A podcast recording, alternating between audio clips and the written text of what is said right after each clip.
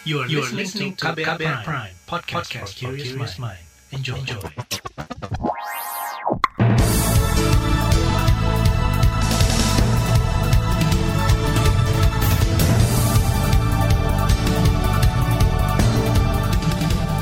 Selamat pagi saudara, senang sekali kami bisa menjumpai Anda kembali melalui program Buletin Pagi edisi Jumat 9 April 2021 bersama saya Naomi Liandra. Sejumlah informasi pilihan telah kami siapkan, di antaranya pemerintah siapkan strategi antisipasi dampak embargo vaksin. Aturan pembatasan transportasi saat lebaran diterbitkan. Sebanyak 45 korban banjir bandang di NTT masih dicari. Dan inilah Buletin Pagi selengkapnya. Terbaru di Buletin Pagi.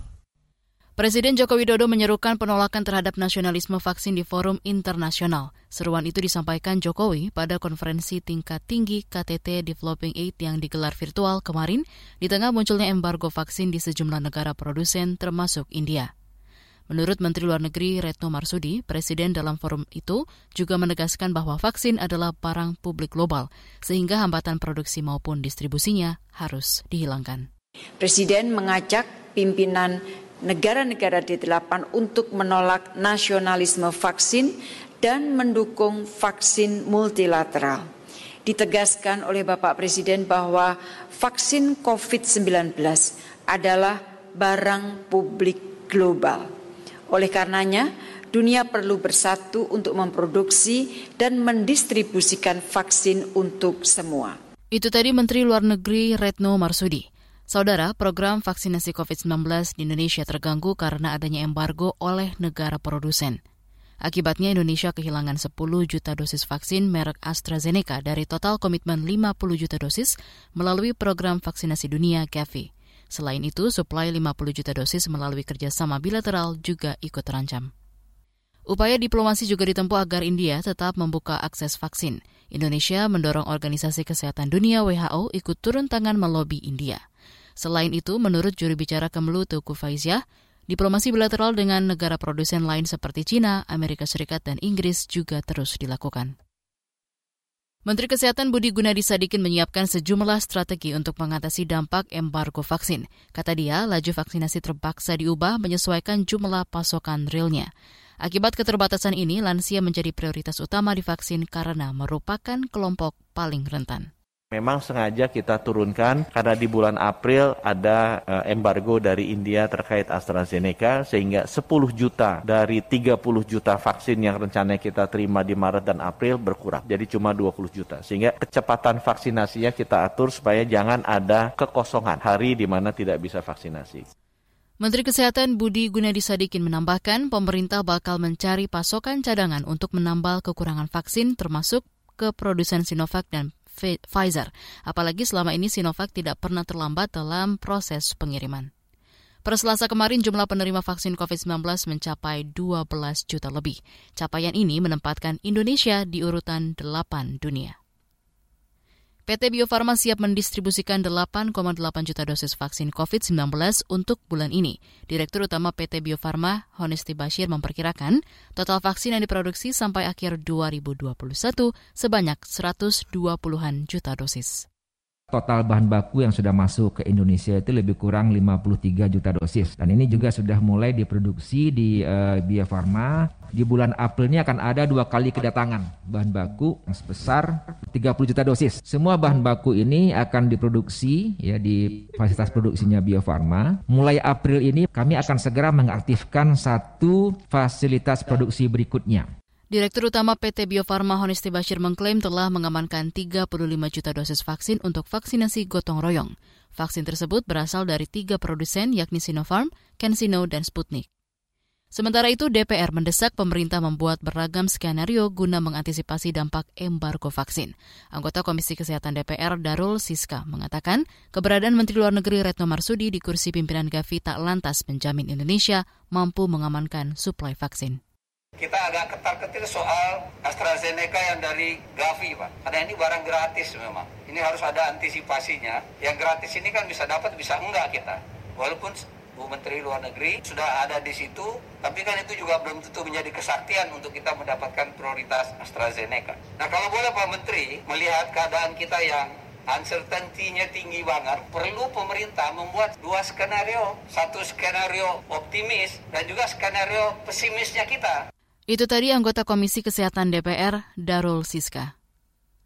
Aturan pembatasan transportasi saat lebaran diterbitkan.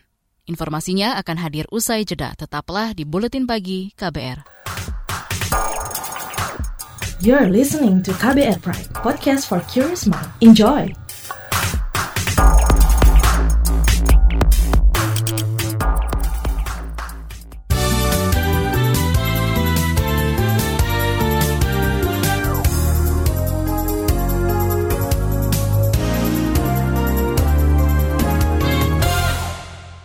Anda sedang mendengarkan Buletin Pagi KBR. Kementerian Perhubungan menerbitkan aturan pengendalian transportasi sebagai tindak lanjut larangan mudik tahun ini.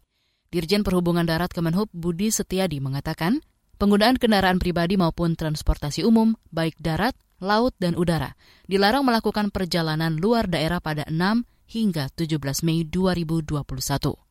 Namun ada pengecualian bagi pihak-pihak yang berkepentingan yaitu yang pertama adalah yang bekerja atau perjalanan dinas untuk ASN, pegawai BUMN, pegawai BUMD, Polri, TNI, pegawai swasta yang dilengkapi dengan surat tugas dengan tanda tangan basah dan cap basah dari pimpinannya. Kunjungan keluarga yang sakit, kemudian kunjungan duka anggota keluarga yang meninggal dunia. Kemudian ibu hamil dengan satu orang pendamping itu juga masih diperbolehkan untuk melakukan perjalanan. Kepentingan melahirkan maksimal dua orang pendamping, serta pelayanan kesehatan yang darurat.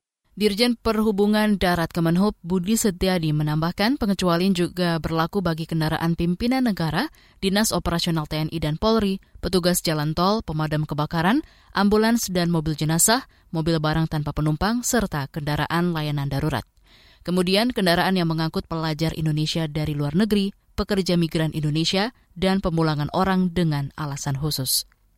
Budi menegaskan penggunaan pengguna kendaraan yang melanggar akan dipaksa putar balik. Penindakan juga akan dilakukan terhadap kendaraan travel yang nekat melintas. Kita ke soal hukum. Pemerintah memastikan akan menagih dan memburu aset-aset terkait kasus bantuan likuiditas Bank Indonesia BLBI yang mencapai 108 triliun rupiah. Hal itu diungkapkan Menteri Koordinator Politik Hukum dan Keamanan Mahfud MD melalui akun resmi Twitternya at Muhammad Moh Mahfud MD. Pernyataan ini, kata Mahfud, untuk menanggapi surat perintah penghentian penyidikan SP3 BLBI yang dikeluarkan KPK.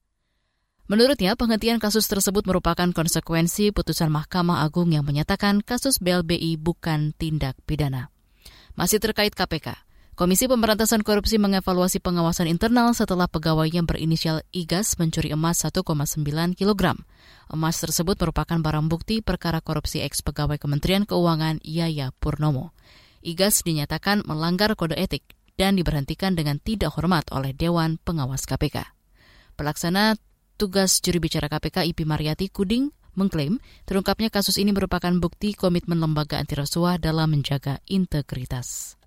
Peristiwa ini bisa diketahui dan diproses karena mekanisme kontrol di internal KPK berfungsi dengan baik. Namun tentu saja kami menyadari bahwa ini akan menjadi evaluasi bagi kami meskipun saat ini seluruh proses bisnis di KPK sudah terbangun dalam sistem yang baik, selalu ada ruang perbaikan untuk memperkuatnya ke depan.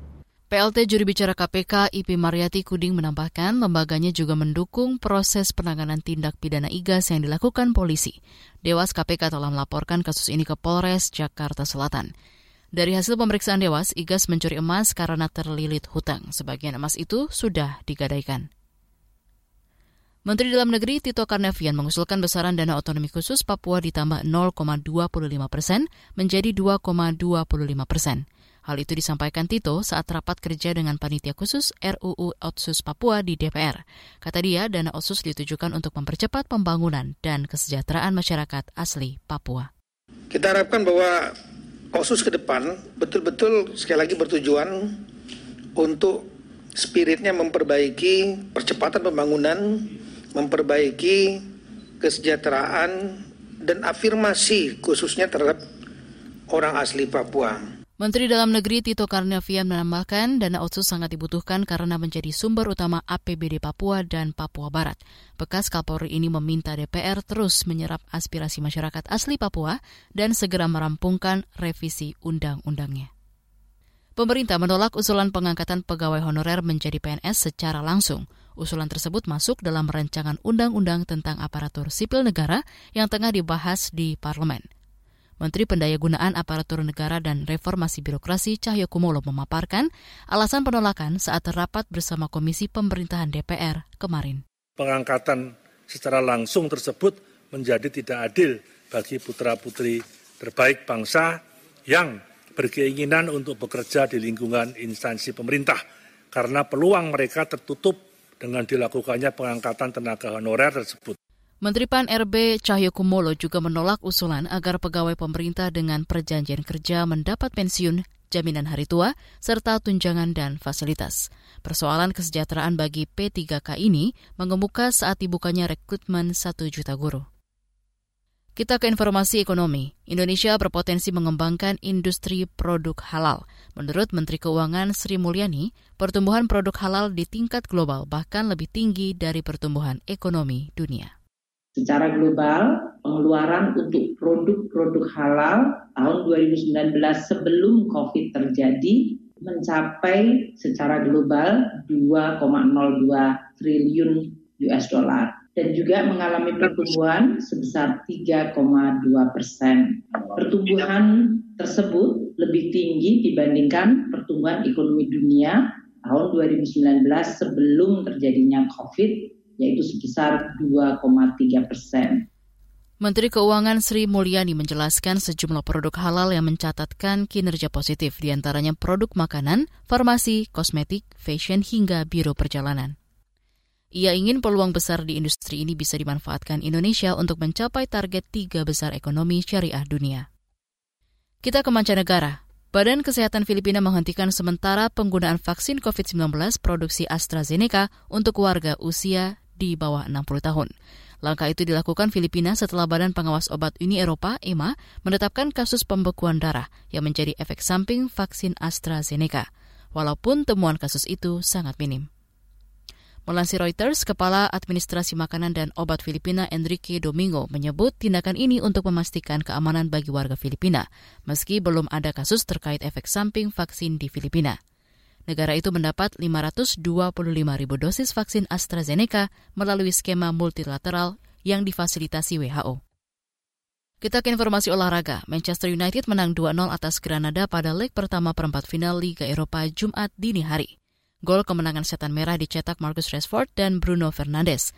Keberhasilan ini menjadi modal bagi MU saat menjamu Granada di leg kedua Kamis pekan depan.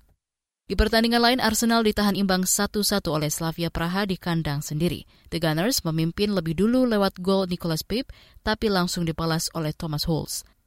Liputan khas KBR mengenai beragam cara cegah masyarakat mudik akan kami hadirkan sesaat lagi. Tetaplah di Buletin Pagi KBR. You're listening to KBR Pride, podcast for curious mind. Enjoy!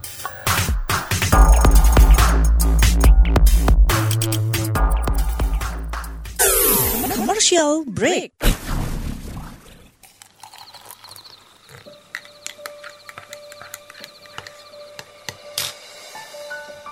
Hai, kamu apa kabar? Masih suka menikmati senja dan kopi? Aku masih ingat kebiasaan kita. Sehabis pulang kerja, selalu mencari tempat untuk sekedar ngobrol dan ngopi. Tapi kadang kita kehabisan bahan obrolan. Aku masih melakukan hal yang sama sampai sekarang tanpa harus takut habis bahan buat ngobrol. Karena aku selalu mendengarkan KBR sore dari Senin sampai Jumat jam 4 sore. Ah, aku rindu. KBR Inspiratif Terpercaya.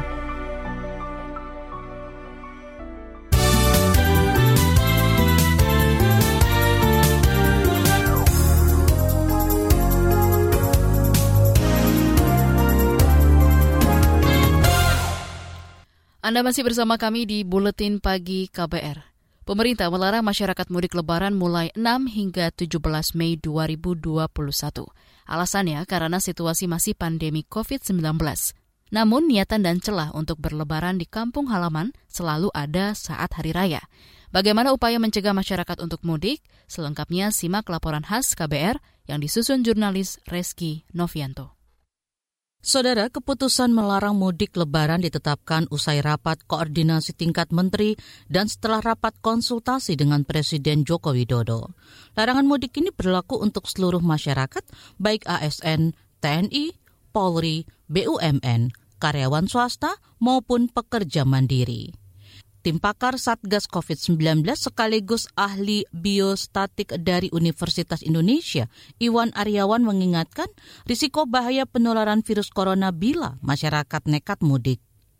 Jadi nanti juga akan ada peningkatan kasus di daerah-daerah tempat mudik, mudik tersebut gitu. Nah itu yang kita harus antisipasi juga. Dan kemudian juga ke daerah asal juga akan meningkat ya, karena mereka ini punya risiko tertular pada saat melakukan perjalanan kan sehingga kembali membawa uh, virusnya kemudian menularkan di tempat asalnya. Kalau saya dan teman-teman memang mendukung dan menyarankan untuk ya tadi jangan mudik ya, jangan ada pergerakan penduduk yang masif dan ke banyak tempat saat ini gitu. Iwan mengatakan penularan virus corona saat ini jauh lebih cepat lantaran adanya mutasi yang masif. Karena itu dia menyarankan seluruh lapisan masyarakat menahan diri untuk tidak mudik pada tahun ini. Kementerian Pendayagunaan Aparatur Negara dan Reformasi Birokrasi Kemenpan RB mengeluarkan surat edaran yang melarang aparatur sipil negara ASN mudik. Deputi Bidang Kelembagaan dan Tata Laksana Kementerian PAN-RB Rini Widiantini menegaskan akan ada sanksi tegas bagi ASN yang melanggar aturan tersebut. Kata dia ada tiga macam sanksi menanti ASN bila terbukti melanggar, yakni sanksi ringan, sanksi sedang, dan sanksi berat. Macam-macam sanksi bisa diterapkan kepada ASN yang melanggar sesuai dengan berita acara yang dilakukan apabila yang bersangkutan melanggar larangan tersebut.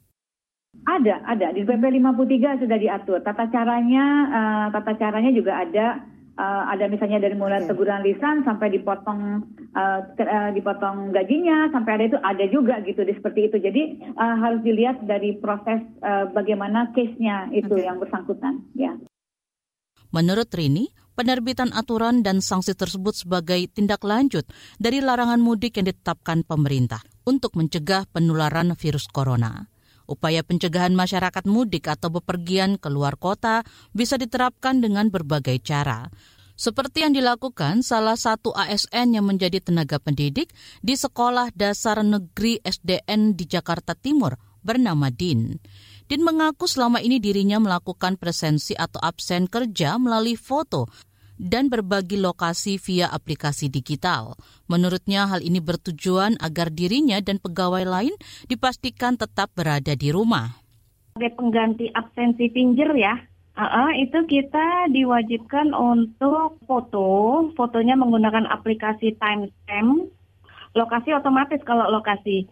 Nah, kemarin pas libur Paskah itu Jumat ya, Jumat libur ya. Jumat Sabtu Minggu itu uh, kita wajib ngirim foto. Biasanya Sabtu Minggu kita free. Tapi karena libur Paskah itu kan itu long weekend. Antisipasi pada keluar kota Sabtu Minggu kita kemarin juga kirim foto. Menurut Din, presensi digital secara daring sangat efektif agar masyarakat pekerja dapat terpantau setiap hari. Hal serupa juga ia lakukan saat lebaran tahun lalu, yakni dengan berada di rumah dan absen foto serta berbagi lokasi. Sebagai alternatif, pemerintah menyarankan masyarakat berlibur di daerah asalnya masing-masing. Hal ini disampaikan Menteri Pariwisata dan Ekonomi Kreatif Menparekraf Sandiaga Uno. Untuk beradaptasi dengan keputusan tersebut, untuk masyarakat yang tidak bisa mudik seperti uh, staycation maupun destinasi wisata yang ada uh, di kota-kota untuk uh, sesuai dengan protokol kesehatan yang ketat dan disiplin. Sebelumnya Sandiaga sudah bertemu dengan Menteri Koordinator Bidang Pembangunan Manusia dan Kebudayaan Menko PMK Muhajir Effendi dan mendapatkan restu untuk membuka destinasi wisata selama liburan. Hal ini ditujukan sebagai opsi liburan pengganti mudik untuk masyarakat. Demikian laporan khas KBR. Saya Fitri Anggreni. Informasi dari daerah akan kami sajikan usai jeda. Tetaplah di Buletin Pagi KBR. You're listening to KBR Pride, podcast for curious mind. Enjoy!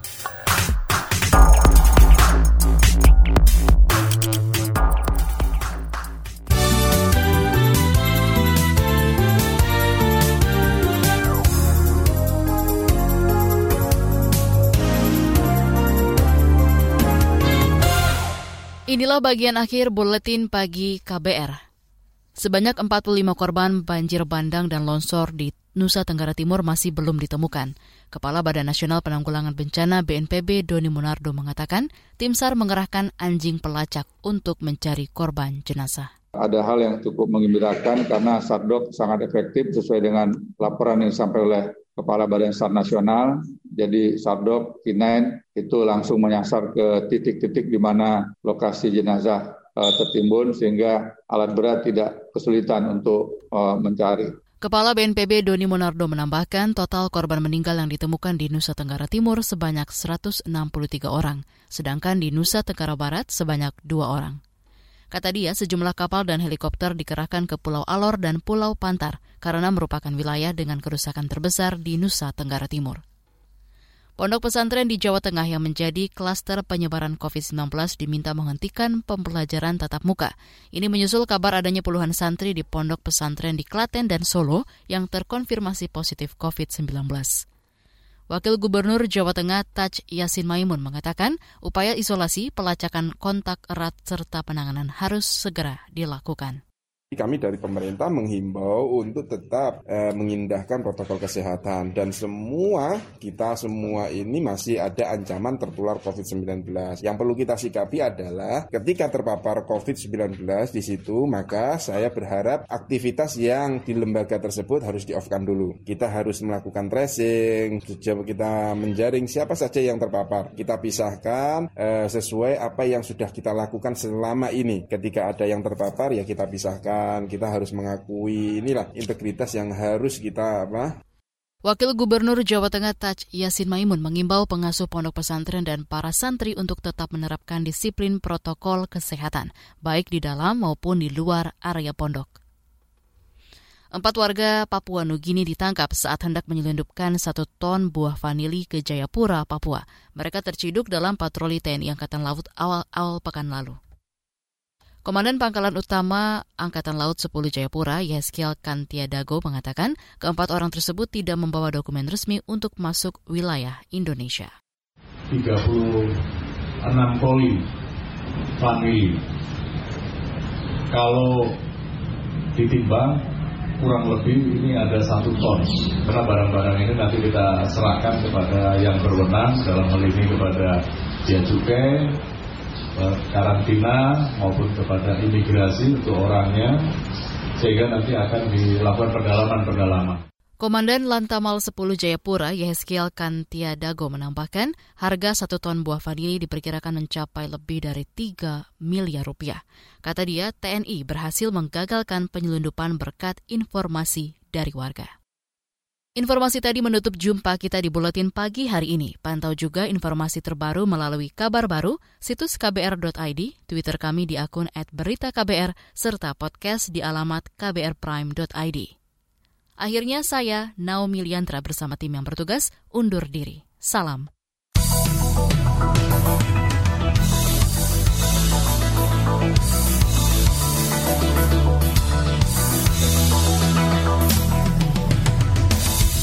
KBR Prime, cara asik mendengar berita.